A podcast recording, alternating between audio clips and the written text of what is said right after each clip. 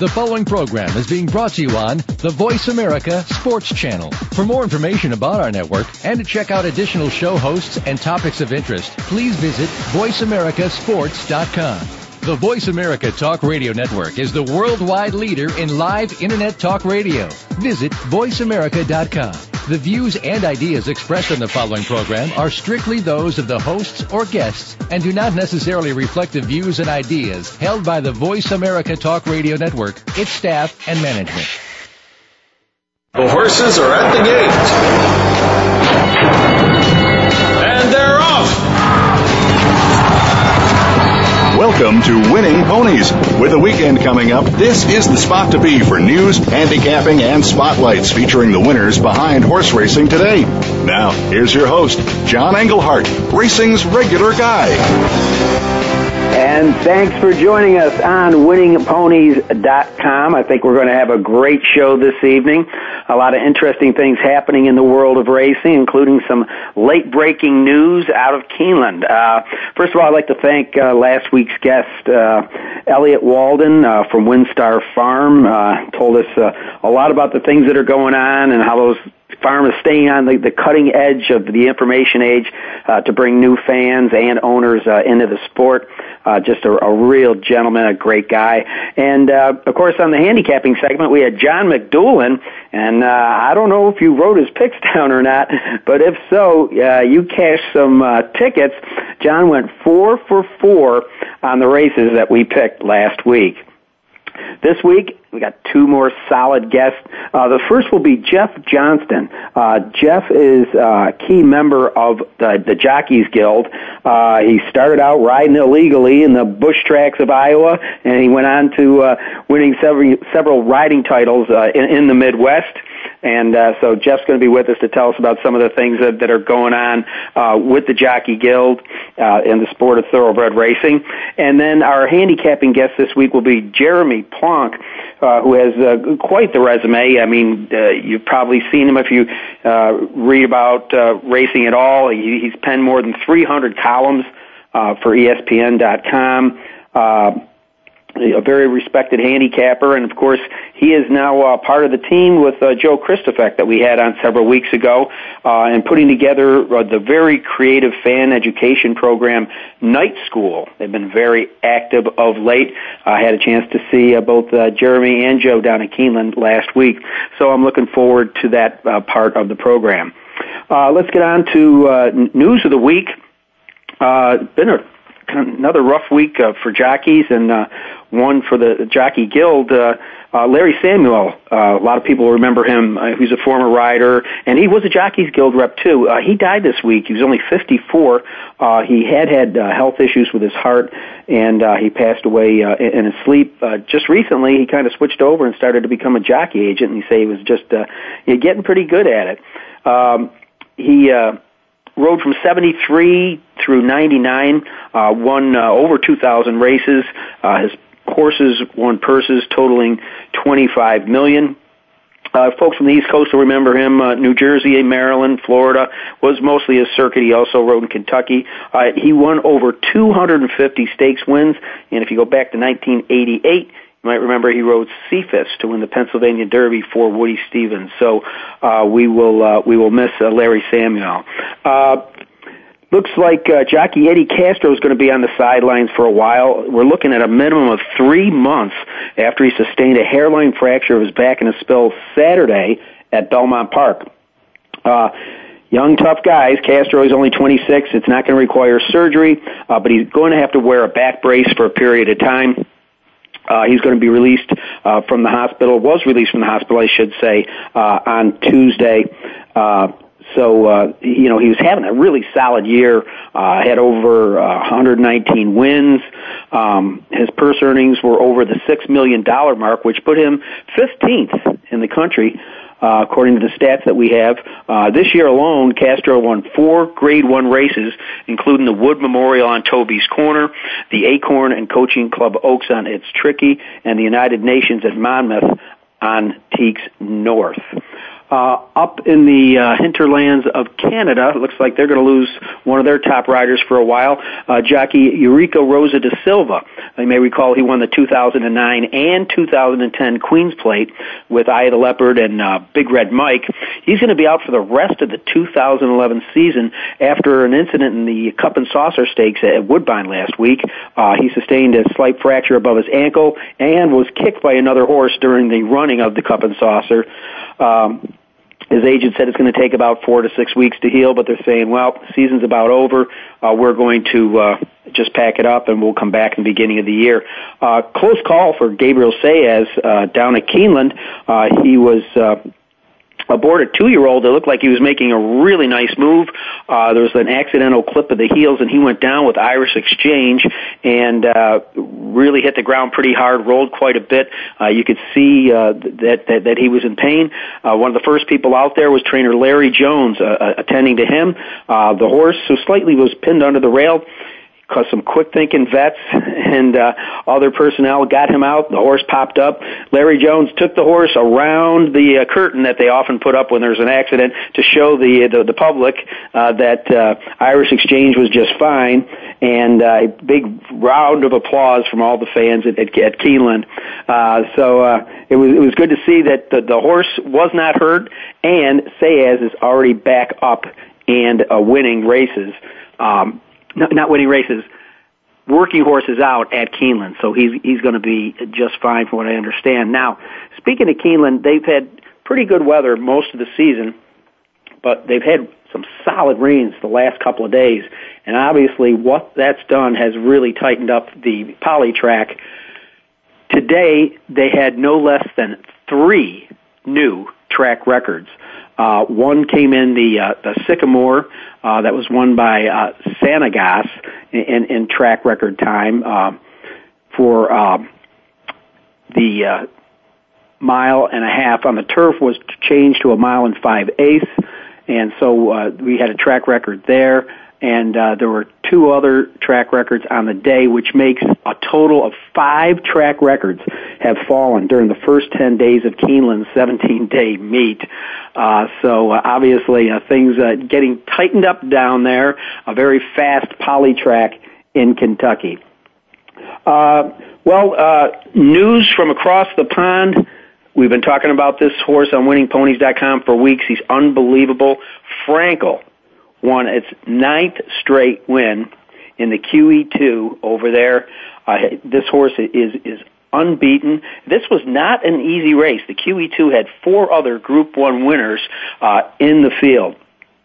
Uh, now, of course, the win in this race, uh, it was a, a one and a half million dollar race, the Queen Elizabeth two, uh, earned him a trip to the Breeders' Cup, but trainer Henry Cecil says he won't be making the trip, that it's been a long year, and he was looking forward to a winter of getting him rested. He's a champion, he's out of the ordinary, and he's going to come back. So uh, this is not the first time Cecil has won the race. Uh, he won it back in nineteen seventy-nine with Chris, and uh, what's kind of cool is after the race, they took Frankel out of the winner's circle and had him take a victory lap around the parade ring, and I guess the, the crowd just absolutely went wild. Again, uh, this horse is, was named after the late trainer Bobby Frankel, who trained for Juddmonte Farm, and the horse is owned by Prince Khalid Abdullah of Juddmonte Farm. All right, back here a little bit uh, closer to home, we've got some more uh, news that's getting us close to the Breeders' Cup. And uh, Uncle Mo just sizzled in a five furlong workout uh, for the Breeders' Cup Classic uh, on Sunday. Johnny Velasquez was up.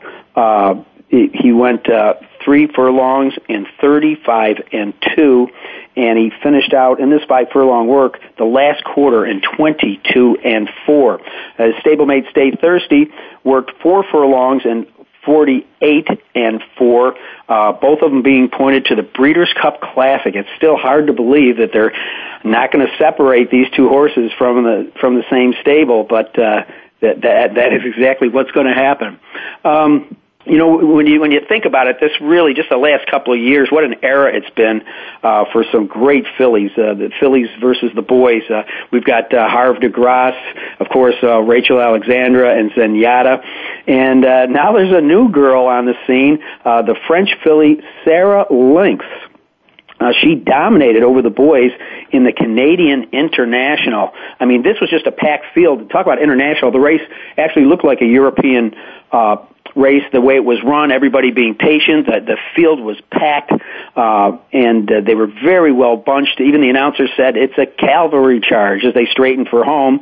Well, uh, Sarah Lynx just waited and waited and uh, slipped through along the rail, found room, and uh, by winning the International, as a Breeders' Cup win and in, it looks like she'll be going to the Breeders' Cup turf on November fifth at Churchill Downs. Um, Out on the West Coast, upset time in the Oak Tree Derby. It was uh, Ultimate Eagle who took that at thirty-four to one. It was the stakes debut for for Ultimate Eagle. Uh, trainer Michael Pender said that this was going to be our Kentucky Derby horse before he got colicus too. So this horse really had a setback, uh, but came back and scored his first stakes win. Uh, we had a couple uh, guys uh, from Kentucky go down to uh, Florida and have success this week. Uh, it was uh, trainer Jeff Thornberry and John Court. Uh, they took the Spend-A-Buck Handicap, and uh, Mad Flatter was the name of the horse.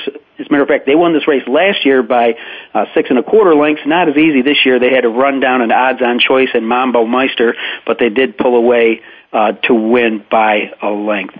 Uh, how about uh, Edgar Prado? They just announced last week that he is going to move his tack to Kentucky. Well, ever since uh, moving his tack uh, and on the Kentucky circuit, he has absolutely been on fire. Uh, Prado started out, it was about three weeks ago, um, where uh, he, he won the WinStar Classic. Uh, then he uh, goes down to Keeneland and in a game effort uh, gets up by a nose to win the, the Phoenix Stakes. And now he goes all the way out to Remington Park and wins with Redeem. He closed real fast to win the Oklahoma Derby by a head. Uh, had a nice buyer speed figure of ninety-five. Uh, he'll probably head back uh, with uh, Tony Dutrow to New York. Uh, it was the first time he tried two turns, and he also added blinkers. So uh, Redeemed uh, could be another horse on the rise. I know Prado uh, thought he was uh, very impressive, certainly a horse that was bred to go the distance.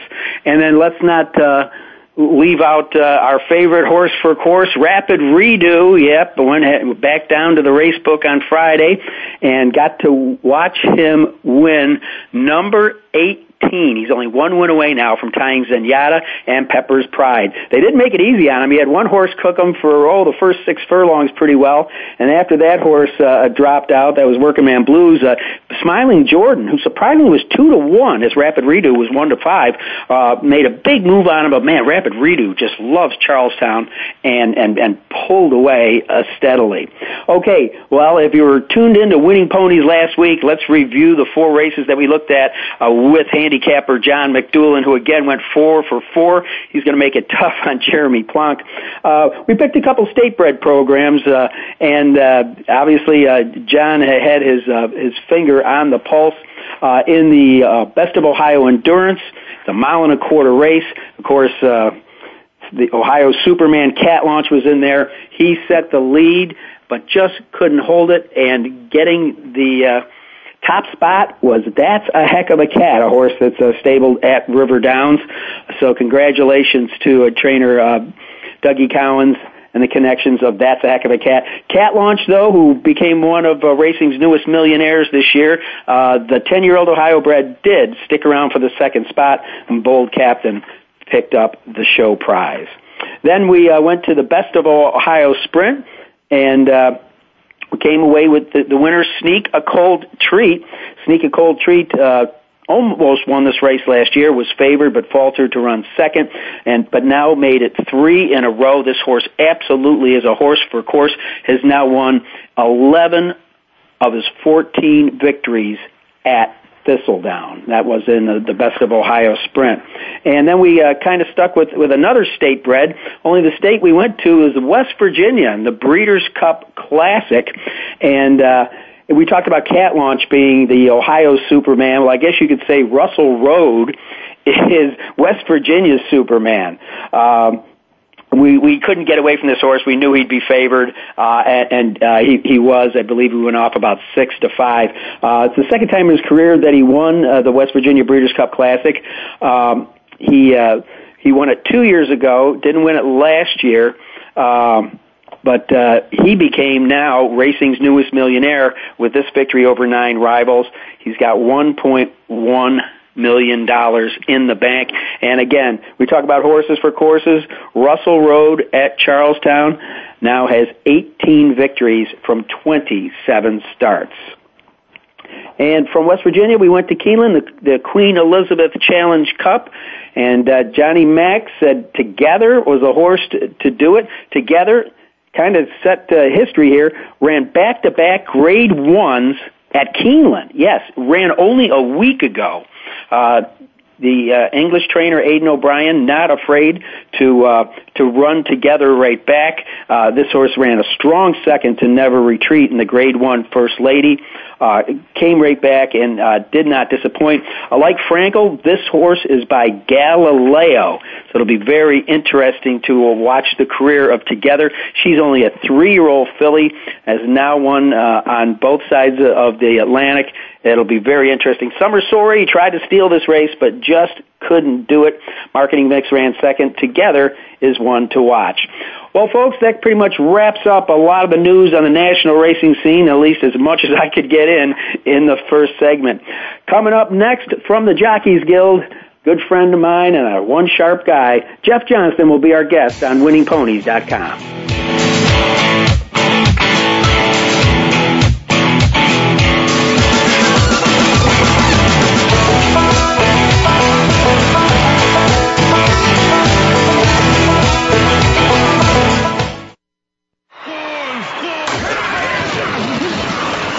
Internet flagship station for sports. Voice America Sports. And they're off. What? Can't make it to the track? You can still get all the action with winning ponies dot com, the home of the easy win form, the most accurate predictions on thoroughbreds, quarters, and Arabian horses at most American and Canadian tracks. Whether it be the Triple Crown, Breeders' Cup, Travers, Haskell, or your daily races, don't worry, let winning ponies dot com make some money for you. Listen to Sports Talk at the Positive Pub every Monday at one p.m. Eastern, ten a.m. Pacific on the Voice America Sports Channel. Gil Tyree talks to sports newsmakers, playmakers, and story breakers. You, the hardcore, interactive, and novice fan, can join the show via your phone calls and emails. Sample what's good, right, and positive about the world of sports every week.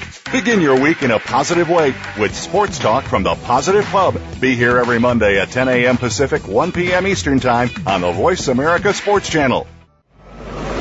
Your internet flagship station for sports, Voice America Sports.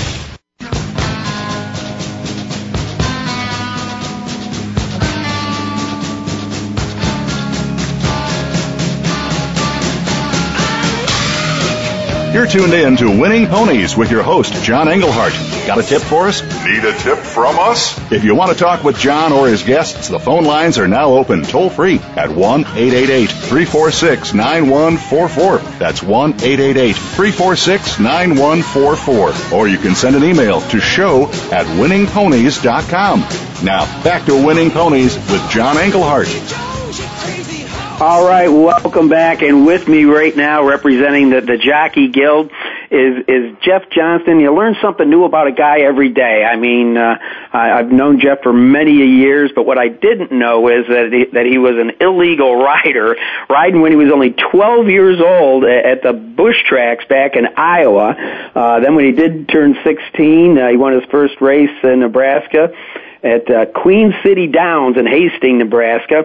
Uh, Jeff uh, kind of migrated uh, towards Kentucky, and uh, he graduated uh, from the uh, University of Louisville uh, with a uh, Bachelor of Science degree, with also the uh, degree in equine administration. Uh, right now he's the regional manager Midwest, but I'll tell you what, they kind of stretched that word mis- Midwest out. In addition to Kentucky, Ohio, Indiana, Illinois, Iowa, Minnesota, They also count New York and New Jersey as part of the Midwest. Jeff, how you doing? They're spreading you kind of thin there on the Guild, aren't they? Uh, it is. It's a lot of work. It's it's not so bad this time of year because some of the, the tracks, you know, Minnesota and Iowa have shut down. But they keep me plenty busy with um, Illinois, Kentucky, Indiana, Ohio runs year-round, New York, and then New Jersey. So, it, yeah, it's I'm spread pretty thin, but enjoy my work. Well, and obviously uh, this past week and uh, three weeks from now, you're not going to have to go too far from home. You live in northern Kentucky because uh, a lot of the people you represent are going to be at Churchill Downs that first weekend. Well, it is nice, and Keeneland especially. Spring and fall at Keeneland, guys come in from all over, and I get to see them and hear what's going on and any complaints that they have at their home tracks, and that kind of helps me establish my next month's calendar to figure out what tracks I really need to focus on and see if there's some potential problems that I need to address. So between between Keeneland and, and then the Breeders' Cup coming up, yeah, I get to see a, a lot of my friends, hear a lot about what's going on in all parts of the country, and helps me set my agenda. Listen, I got some, some questions for you about uh, some items that are going to come up here here in America soon. But before we do, you know, I always hear about these Cajun riders uh, coming up in the bush ca- tracks from Louisiana. I didn't know they had bush tracks out in Iowa. Is, is it kind of like the Casey Shadow thing? Or, well, what are the bush tracks like out there? I mean, do people just kind of bet amongst each other and stuff, or is it just a kind of an unrecognized meet? You know, it, it was, this is pre-Par Mutual in Iowa, and they had a couple, there were three tracks that I remember. One was the major track that ran, that have like six race meets, six or seven race meets throughout the year. It was um, mostly all quarter horses, but it was it was established by the Iowa Quarter Horse Racing Association, so they were kind of structured meets. There was no wagering on them other than they, they'd do a Calcutta, um but they would have, on some days, eight or nine races, highly competitive, very entertaining. Um, we've had some some other riders go on to meet success in what you call the big leagues of, of quarter horse or thoroughbred racing. And on the big days there, they would have riders come in from Los Alamitos and Ruidoso and, and uh, Blue Ribbon Downs to ride in some of those little, you know, little stakes races. So it was it was highly entertaining, highly educational, and I credit it to, to my start in the sport. Well, speaking of educational, quite frankly, you can probably count on one hand in most jocks' rooms how many guys came out of there with a college degree. Did you put your riding career on on hold uh, to to go to U of L? Well, I, I did somewhat. I, I was making the transformation from quarter horses to thoroughbreds Uh, when Iowa started running, and they went through, after two years, they were in a spot where th- they were closing down the racetrack there, and I was going to school at that time. I was riding at Prairie Meadows and going to school at Iowa State University. So I was going to school during the day, riding during the evening. At the after my first three years of college, the tracks closed down, and that was I was using riding to pay for my education. So I was at the point where I needed to either quit riding and focus on college or move my my credits to a college where I could do both at the same time, which was the perfect fit was Louisville, where I enrolled in the business college down there, switched my accounting major to a business administration major, and went to work on the farms and at Churchill. Um and move solely or to thoroughbred racing. Well, it was obviously very successful because uh, I've watched you win uh, numerous uh, stakes races uh, in the Midwest and, and also get leading rider honors twice at, at meets in the Midwest. Um, let's uh, move on a little bit now. Uh, there's just a couple things. I don't want to spend too much time on it, but I, I've, I've been reading a lot about some things that are happening, and I don't know if it's going to migrate from Europe over to North America. Now, I know that some places have gone to the new, lighter, kind of pop whip, and, but now they're instituting over in Europe that in the fi- you can only hit a horse, I believe, seven times and only, I think, five times in the final furlong. I know a lot of jockeys would be out of work if that happened in North America. Did you see that happening over here? You know, it's correct what they've done in, in Europe, and, and we've focused on whip use in the U S the last, say, five years or so. And especially since I've been with the Guild, we've worked closely with the Association of Racing Commissioners International to work on developing model rules that the riders are, are in the rider's best interest and the best interest of the industry as a whole. And one of those issues has been the whip use. And, and England has, has always been the leaders in the whip use and regulations. They were the ones who introduced the, the new soft or padded crop. Um, when the issue came up here in the States, we there was some disagreement that, that there was anything wrong with the rules as they were, but I think we agreed in the best interest of racing that we should m- move to the padded crop, which is, if you've ever seen one, a very, very soft, humane um tool. And although the jockeys were strongly against getting rid of the whip at all, they they grew accustomed to using these new padded crops. We are having still having some problems with durability of them.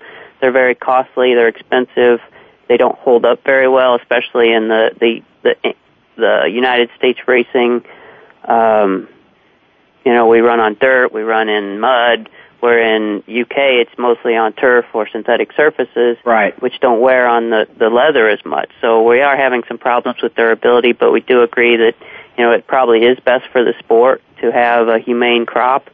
Um, what I think, I just read, I, I partially read the full study from England last week, and I think what that study shows is that the, the public, you know, there's always going to be a part of the public that doesn't want any whips used in racing, and you're not going to change right. their mind.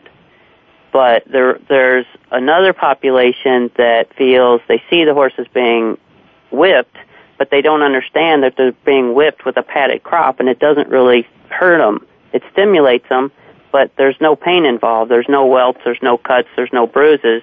It's just a tool to get the horses going. So it doesn't matter if you hit them two times or a dozen times. It's, it's not...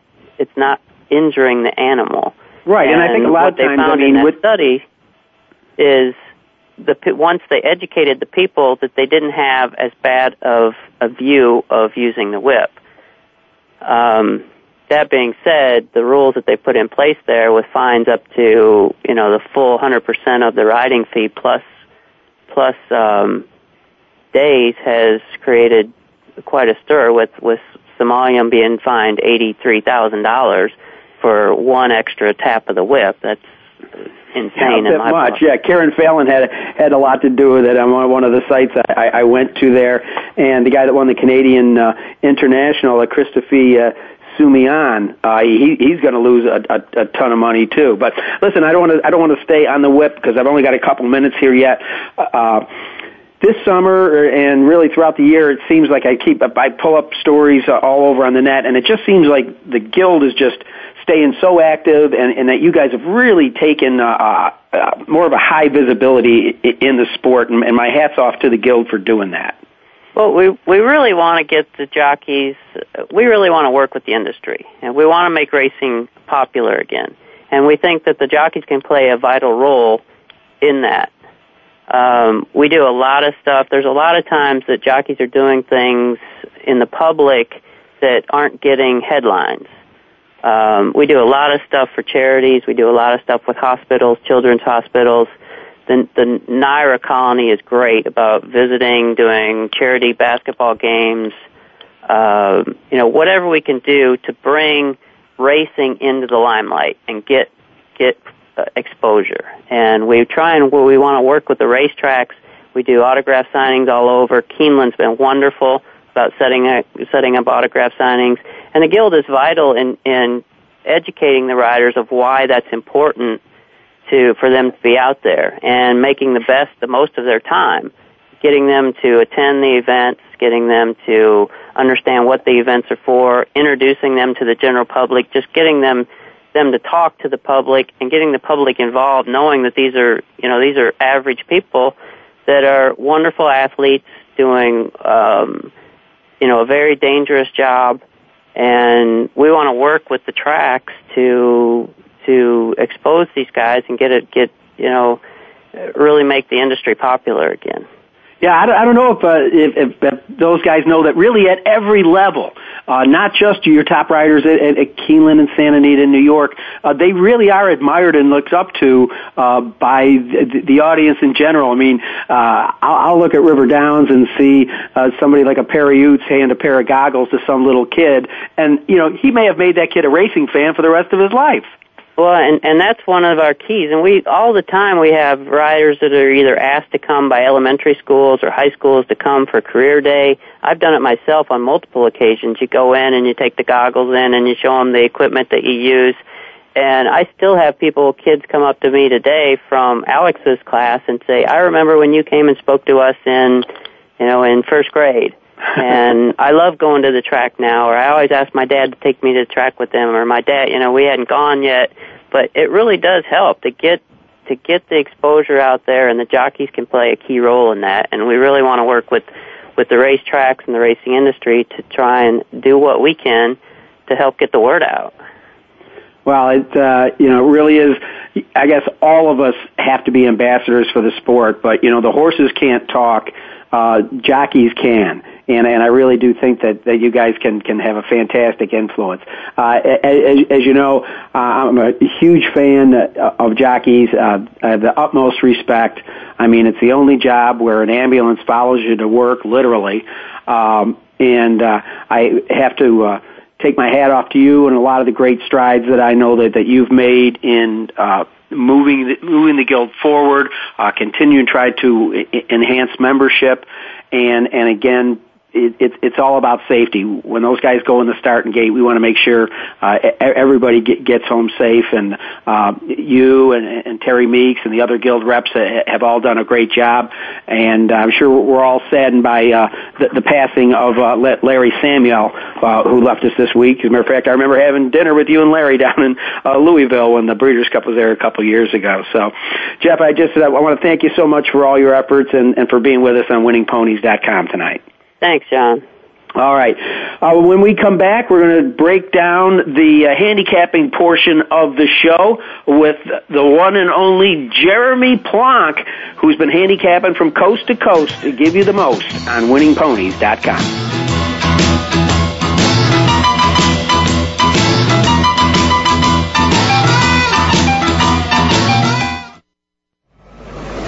Your internet flagship station for sports, Voice America Sports.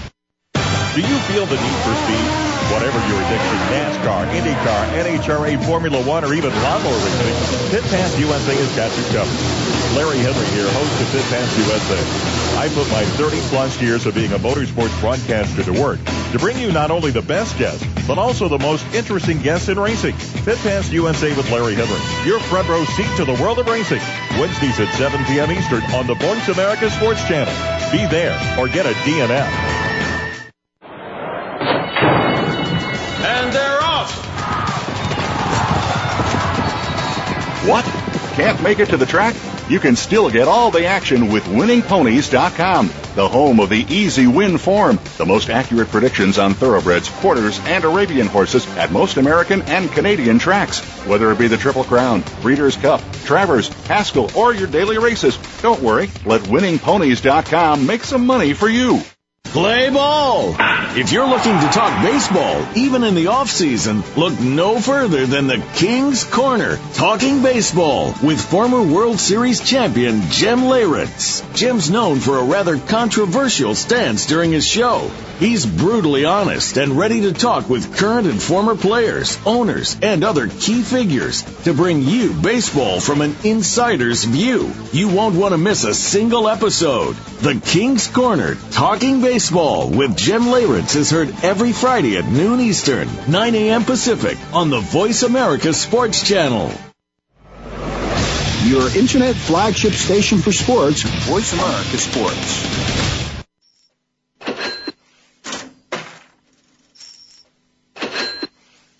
You're tuned in to Winning Ponies with your host, John Engelhart. Got a tip for us? Need a tip from us? If you want to talk with John or his guests, the phone lines are now open toll free at one eight eight eight, three four six, nine one four four. That's one eight eight eight, three four six, nine one four four. Or you can send an email to show at winning ponies dot com. Now, back to Winning Ponies with John Engelhart. All right, and with me coming up is going to be Jeremy Plonk. And I'll tell you what, uh, like I said, if if you know how to read at all and you like racing, you've read this guy. Now, now either Jeremy is an extremely talented individual or he can't hold a job very long. Uh, he's written for uh, E S P N dot com, the Associated Press, Fox Sports dot com, the Daily Racing Form, the Blood Horse, uh, Breeders Cup dot com, N T R A. Uh, I used to read him a lot in, in Horse Player magazine. Uh, and, uh, I mean, he's, he's been a track handicapper. He's worked for Equibase. Uh, he uh, was a handicapper for the Racing Network. Uh, you know, uh, he works on the Derby Notes team. There, there's not much uh, that this guy hasn't done in, in the game as far as covering it as a journalist. And most importantly, at the future is that he's laying the groundwork through fan education uh, with the, the new this new concept of night school. We touched on it a couple weeks ago with his partner Joe Kristufek. So, with all of that st- said, ladies and gentlemen, I introduce to you Jeremy Plonk. Jeremy, how you doing? Well, it's uh, great to be here, John. That's a, it's a long resume, and for a while there, I guess when you're younger, you're moving up through and you're doing stuff one year at a time, but uh, there's some more longevity attached to things as we go along here, but it's a freelance world, and I think anybody who's worked in racing knows that uh, uh, a lot of places have downsized, and they've gone to consultants, and they've gone to people on the outside to help them with various projects, and, and I've been fortunate and worked really hard, and, uh, uh, you know, I've been able to uh, do a lot of interesting things over the years, and, and each Each one of them leads to the next. That's the wonderful thing is this game is, uh, it's intoxicating. The more you get uh, involved in one area of it, the more you want to learn about another area of it. And it's, uh, you know, it's the most fascinating thing I've ever done. I tried to, I tried to get out of racing for one year back uh, around two thousand after I got married and became a sports information director um, on the N C double A Division three level. And I did that for one year and I said, this is insane. I've got to get back to racing. This is, this is too much work. So, uh, I love the racing game, so it doesn't feel like work. Well, and and it, it comes through in your writing, and it comes through in your voice. And uh, I, I picked up a, a blog about a week ago, and here you, I know, I know you've been working really hard down at Keeneland with Joey Decay. And uh, on your day off, you go ahead and where do you go? But to the Kentucky Horse Park to visit some old friends. Yeah, it was a, it was a nice experience. I uh, brought my family down with me from Keeneland. I'm from Pennsylvania. Uh, we had a chance to work uh, two weeks for N B C and Versus doing stuff on their broadcasts. Uh, so it was a chance to get down to Keeneland and have a week off in between uh, where I could just kind of do some stuff for the track and have a few days off here and there. And we went out to the horse park on Monday. It was just fascinating, uh, wonderful time. Got to see Funny Side and Cigar and DeHaas, and, and I'm a quarter horse fan too. I uh, followed quarter horses for a long time, so uh, Bia Bono, the great quarter horse, was there at the Kentucky Horse Park as well, so really fun. If you get a chance and you're in Lexington, that's a place you have to go by. One of the cleanest, most best-kept properties you've ever seen. Absolutely. I'm a frequent visitor and a big fan, and it's neat uh, because, you know, while we're kind of entrenched, uh, you know, in, in the racing world, uh, that there's so much beauty on display there with, with all of the other breeds. Uh, you become a horse lover just instantly. There's, and great, the museum itself is a great, you know, historic, uh, uh, collection. And, uh, you know, the things that the fact that horses go all the way back to prehistoric foxes, you know. Right. I tell, I'll tell people that. They tell me I'm crazy. It's like, well, don't believe me. Go on at the horse park. You can find out. Well, enough about the hype and them. Let's hype a little bit of, uh, of Night School and Horse Player now. You put out a really nice for free, uh, fall meet statistical preview of, uh, Of, of Keeneland. And uh, you, you, broke, you broke it down. I mean, a big part of it too is, it's interesting how, you know, years ago we looked for mud sires and turf sires, and now you're, you're uh, kind of cleaning out the, uh, polytrack sires, uh, Unbridled Song, Tail of the Cat, Giant's Causeway. I, I think one that's might be on the move is, is, is Stormy Atlantic, but you really put together a, a great statistical preview, Jeremy.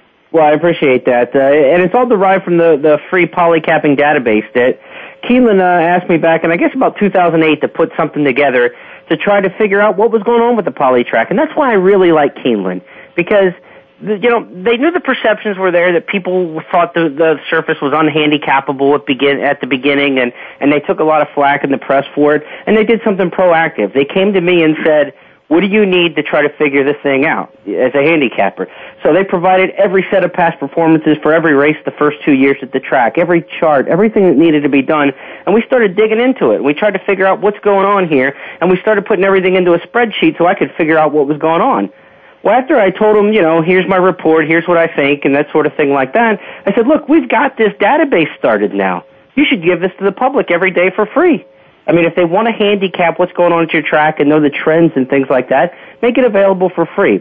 They had to do a little work with Equibase and the Jockey Club to, you know, get permission to do it and that sort of thing. But that's how the polycapping database, which is free at Keeneland dot com, um, has come about. And I use it to handicap every single race I handicap at Keeneland. I wish every track had something like that. You know, if I just want to go, if I was playing Belmont and I just want to look at two-year-old races on the turf, in two clicks on an Excel spreadsheet, I could tell you every sire who sired a winner on the turf. Uh-huh. That would be fantastic, and that would be a wonderful handicapping tool.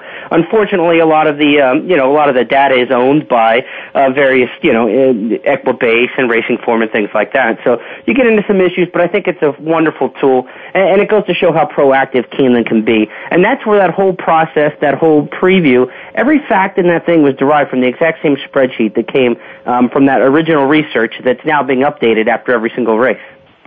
Well, all right. Well, I'm going to have to put your feet to the fire right now because I want to start breaking down some handicapping. We'll do two races, take a break, and do two more. And we're going to go right to where you've been for the last uh, a week, week or ten days, and that is at Keeneland. Uh, seven furlongs is the Lexus Raven Run. It's a grade two. It, it kind of looks like the East versus West. Uh, Chantel Sutherland will make only her second appearance at, at Keeneland uh, on a horse that's coming out of a solid race, the Great One Lady Secret, uh, where uh, Zazu won and uh, Blind Luck ended her career.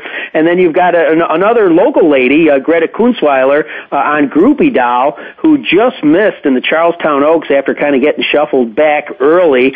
Um, and then the, you've got question mark horses like uh, Roman Treasure, who just looks really solid but has never won on Polytrack. Uh, I don't know, where, where are you going with this one?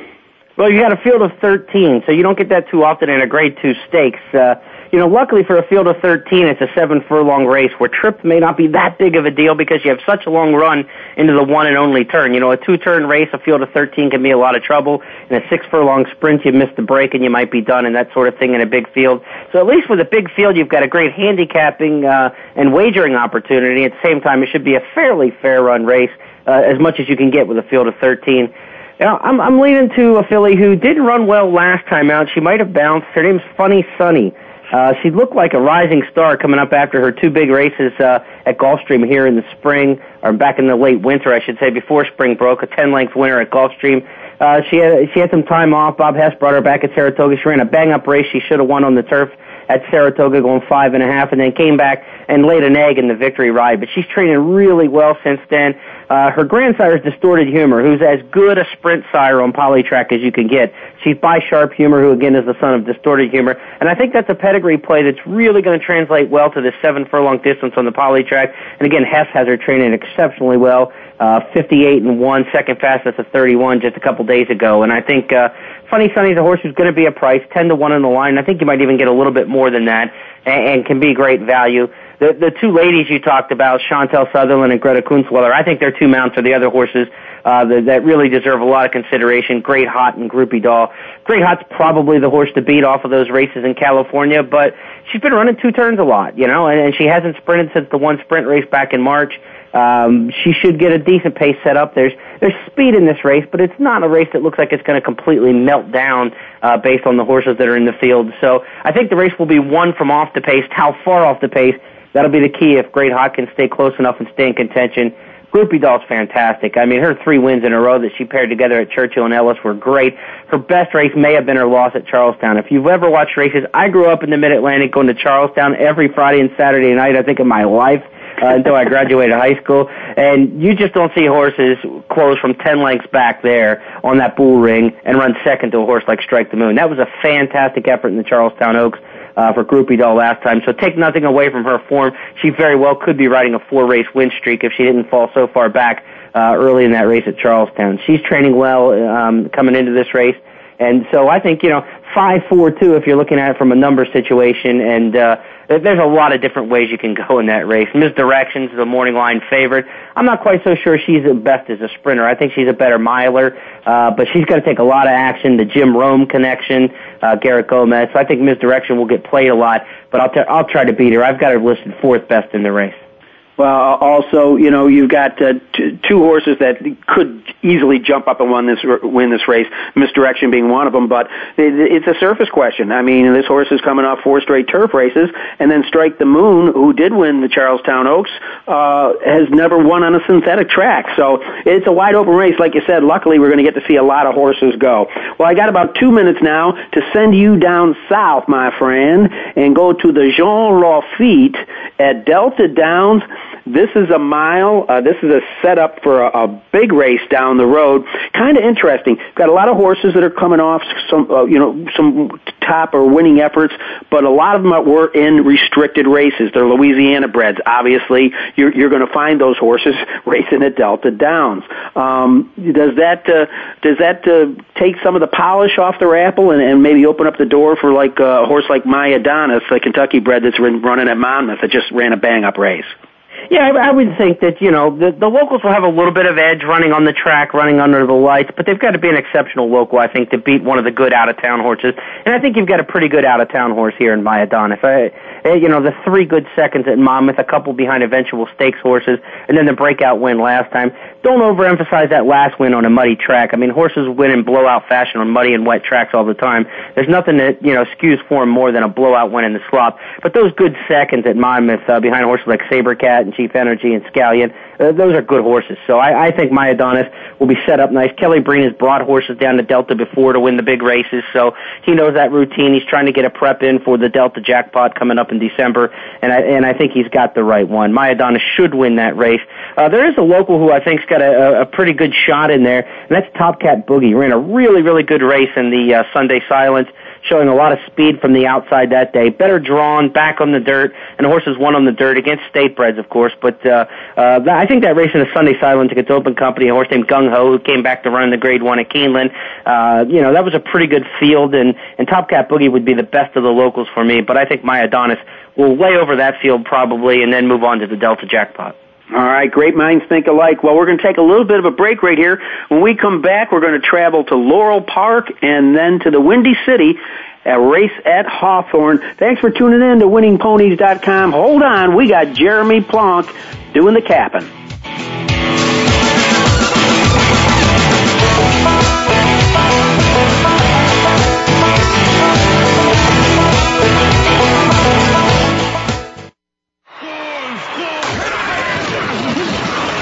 Internet flagship station for sports. Voice America Sports. And they're off. What? Can't make it to the track? You can still get all the action with winning ponies dot com, the home of the easy win form, the most accurate predictions on thoroughbreds, quarters, and Arabian horses at most American and Canadian tracks. Whether it be the Triple Crown, Breeders' Cup, Travers, Haskell, or your daily races, don't worry, let winning ponies dot com make some money for you. Fantasy sports is where the action really is. Over forty million people play fantasy sports, but rarely do they get to quiz the experts. Fantasy Insights is the name and the game. Tune in every week as Dish Adams and his guests clue you in on the fantasy football game, what's happening on and off the field, and how it will affect your fantasy team.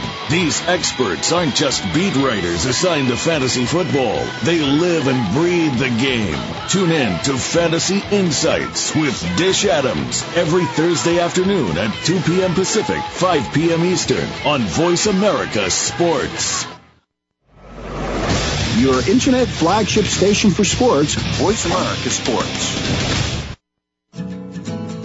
You're tuned in to Winning Ponies with your host, John Engelhart. Got a tip for us? Need a tip from us? If you want to talk with John or his guests, the phone lines are now open toll free at one eight eight eight, three four six, nine one four four. That's one eight eight eight, three four six, nine one four four. Or you can send an email to show at winning ponies dot com. Now, back to Winning Ponies with John Engelhart. All right, and with handicapper Jeremy Plonk, I'll tell you what, we're going to come up right now to the Frank J. DeFrancis Memorial Dash. And, you know, I really like kind of longer meets. You know, I don't really uh, start betting at my own track until maybe a couple weeks have gone and I've seen what's happening. But, boy, it's nice to compare apples to apples. You sure can't do that in the Frank Francis Memorial Dash here. Uh, I mean, you've, you've got horses coming in from Presque Isle, uh, Keeneland, Parks, Laurel, Mountaineer, Belmont, I mean, uh, Delaware. This is a tough bunch. I'm, I'm throwing this one on your lap. I had a hard time separating them, though there is a millionaire in Ravallo that uh, might go to the head of the class. Yeah, I like Ravallo. He's my top pick in the race. I think his last two were really good. The race out at Remington, I didn't think he had a shot on paper. Uh, there's some good horses coming in from California and around the country, and that was a really good sprint field for two hundred thousand dollars in the Remington Sprint Cup, and Ravallo ran a bang-up race. Then he came back and ran a winning race in the Presque Isle Mile and just got a little late on the end there. Uh, Wise Dan, who's just freakishly good when he's on his game, uh, won that day. And I think Ravallo comes in off of two really good efforts. He's training well. I know his trainer Don Barr told Mike Gaffigan at uh, Laurel that he wasn't really happy about having the rail, uh, so it'll be up to Jeremy Rose to try to work out a trip there because the horse isn't super fast from the gate, but does have a little fee- uh, speed if they press the gas pedal. I think Ravallo's the horse to beat. He's not going to make the front, though, because Immortal Eyes is fast. I mean, this is a really good four-and-a-half furlong horse. I don't know if he can go the entire six. On Preakness Day, he almost did and almost upset Ventana. Uh, Ventana would probably be favored in this race, so if Immortal Eyes can run that ba- uh, race back at Laurel, uh, he would be awful tough to, to run down. I, I really don't like him, though, at six furlongs to be the top horse. I think Ravallo gets the money there. A real interesting horse is Regal Solo, a horse who won the Maryland Million a year ago, was off all year and came back in the Maryland Million Sprint and ran a dynamite second. Should have been the winner that day. Uh, it took him a little while to get out and get, uh, get into clear, and once he did, he came flying at the end. Uh, Regal Solo is kind of interesting, will be a price. Second time off the layoff, you wonder if he might bounce, but as old horses go, I think an old horse has a hard time running big first off the layoff and can run into shape a little bit better. Regal Solo, being a six-year-old, uh, might be improving to this race.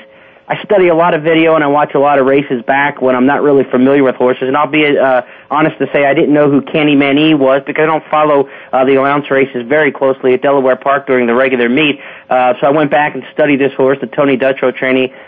He's really had gift-wrapped uh, trips in the last couple. The, the the rail has been open each time. Uh, you know, horses have drifted out, opened up the entire rail, and then he's finished up really strongly. He looks good visually, but he's had things handed to him. This will be a much tougher test. Uh, so I'm going to take a little stand against Candyman E, but the last three wins sure look impressive. I think Ravallo, the old class horse, is in good form right now, though. And, you know, he's he's got uh, sixteen career wins, so he knows the way to the winner's circle. You know, I, I agree with you. There's just one thing that scares me. Uh, in six tries, he's never won a race at Laurel, while Regal Solo, uh, the horse you uh, alluded to uh, just a minute ago, loves this track. Six wins, three seconds, and three thirds. So again, while I think Ravallo's the, the one to beat, there could be a chink in his armor. It might be. He's stabled at Laurel, and he and he trains there year-round for the most part, other than his trips out of town when he, when he leaves the home base. But, yeah, in forty-six starts, he's only run there six times. So, you know, he he's run through conditions a long time ago, and he's only a stakes horse at this point in his career, and there's not that many opportunities for him at Laurel. Uh, but, you know, he was second in this race two years ago in two thousand nine, uh, just missed in that event. So, you know, he's got a little history of running, you know, well enough. This is not the strongest DeFrancis Dash we've ever seen. It's not graded this year. The purse is one hundred fifty um, after they had to shelve the race, uh, you know, in a, in the previous year or two. So it's come back this year without the grade to it in it, and it looks like a listed stakes field. So it's not one of those grade one, grade two kind of uh, DeFrancis Dashes we've seen in the past, but that race will get its grade back and, and be strong once again once they start running it uh, consistently. All right. Well, we were talking about not being able to compare apples to apples in the last race. Uh, now we're coming up on a race at Hawthorne, and uh, I know last week they ran the Best of Ohio, which is the day of which is kind of the Breeders' Cup for all the Ohio-bred horses. And uh, I think it's going to be the same uh, up at up at Hawthorne with the Illinois-breds. It was tough to pick a race in here, uh, so I, I went with one that that had ten horses in it, and it is called the Lightning Jet Handicap. Uh, this is going to be one hundred twenty-five thousand dollars races. It's three and up. Some of these horses have met before.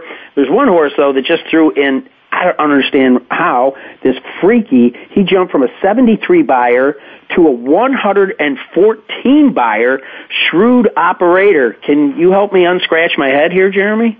Uh, he just absolutely freaked. I mean, he ran off with, you know, solid fractions and kept going. When a horse is going to get a big buyer, it's typically going to be in a wire-to-wire race where they, they set the early fractions because the buyers are predicated on the pace, um, and then also the final time. So the one oh nine and four was huge, and then, of course, you know, setting all the fractions and forty-five flat. But that was a, you know, massive performance. I, I, you know, I don't know if he can repeat that. The last time the horse won by daylight, you know, he got beat by eleven and a half next time out. Uh, uh, then the other next time he won by two and a half, he got beat by fourteen and three quarters. So pairing up victories has not necessarily been uh, part of the equation for Shrewd Operator. But when you're eight for eighteen lifetime, there's not a whole lot to complain about. You know, his best race is awfully good. Um, if you believe in speed figures, obviously that one fourteen is going to take a ton of money. Um, I think you're going to look at a horse who's probably going to be underlaid on the tote board for his relative chances in the race. Um, you know, he's got a chance to win, there's no doubt, but there's some other horses that match up pretty evenly with him. But I think that one fourteen is going to trump any common sense that the handicappers have. And, uh, I think the horse will be, you know, vastly overbet in the race, but, uh, he might still win, but I think you're going to be looking at close to an odds-on favorite just off of that buyer alone. So would you look for a horse, again, these horses have had chances to run against each other a lot. I noticed that uh, he's faced uh, both uh, Mighty Rule and River Bear uh, on, a, on a couple occasions, and they've been able to uh, to, to handle him. Can one of those uh, be that upsetter since he'll probably be odds on? Yeah, I think Mighty Rule is the one that, that has the best chance. If you're going to beat this horse, Shrewd Operator, it's probably going to be from behind because he is speed. You know, I mean, he's going to go flying out there. He's coming off a freakishly good effort. So two horses going out there dueling with him, that kind of thing like that, you're probably not going to duel him into submission and have anything left to hold off the closers. So he either wins wire to wire or somebody comes and get it, uh, gets him. Mighty Rule ran in this race last year in the Lightning Jet and ran a good third back when this horse was pretty much just speed. Uh, two years ago, Lightning Jet won this race essentially wire to wire, or I should say Mighty Rule won the Lightning Jet Stakes almost wire to wire in two thousand nine. But what's happened to him as he's gotten a little bit older. Now he's an eight-year-old. You see, as he's come back in two thousand eleven, he's much more of a stalker and finisher now than he used to be, and that's probably just age catching up with him, that he's not as fleet out of the gate. But that might work in his advantage this race, because I don't think you want to be out there banging heads uh, with Shrewd Operators. So that race two starts back on five on the turf, showed that he could really relax and finish up nicely. He got a good prep last time. That wasn't a horrible effort, but it wasn't one of those kind of efforts where he was just absolutely flying and laid out pedal to the metal. So it's set up as a nice prep. After that race, two weeks later, he works a bullet, uh, half mile and forty-seven. On the outside, Mighty Rule, I think the horse can kind of stalk and finish up and might be the one to get it. And River Bear is the other one, I think. The deep closer last time was second in the uh, six furlong stakes to uh, Shrewd Operator last time, a distant second. But won this race last year. So River Bear is a horse who's won this race. Mighty Rule has won this race. And that's the great thing about these state-bred uh, additions. You see a lot of these, like you were saying, apples to apples. Each year they kind of come back. They're still in the game. They're still in the mix. And you see a lot of multiple and repeat champions in the in these divisions of the state-bred titles. So I, I think the the one in the ten, the inside-outside, are the way to go in trying to knock off Shrewd Operator based on even just price alone, because I think you're going to be looking at odds-on. All right. Well, obviously, uh, you, you were quite able to stuff ten pounds in a five-pound bag, Jeremy. I thank you very much. Um, I uh, uh, ask our listeners to, uh, to to check out Night School. It's easy enough to find on the Internet. And so I'm coming into my final sixteenth of a mile here. Thank you very much for being on. That was Jeremy Plonk with us. Of course, Jeff Johnston from the Jockeys Guild. Uh, be sure to dial up Winning Ponies and get all of their great handicapping information to help you find the winners that are out there each and every day. So from high atop the grandstand, overlooking the turf course, past the Ohio River to the hills of Kentucky, I'm John Engelhart. Thanks for tuning in to Winning Ponies. And remember, bet with your head, not over it. Thanks for listening to Winning Ponies with John Engelhart. We know the information from today's show will help you at the next post. Keep listening for more next Thursday at eight p.m. Eastern Time, five p.m. Pacific on the Voice America Sports Network.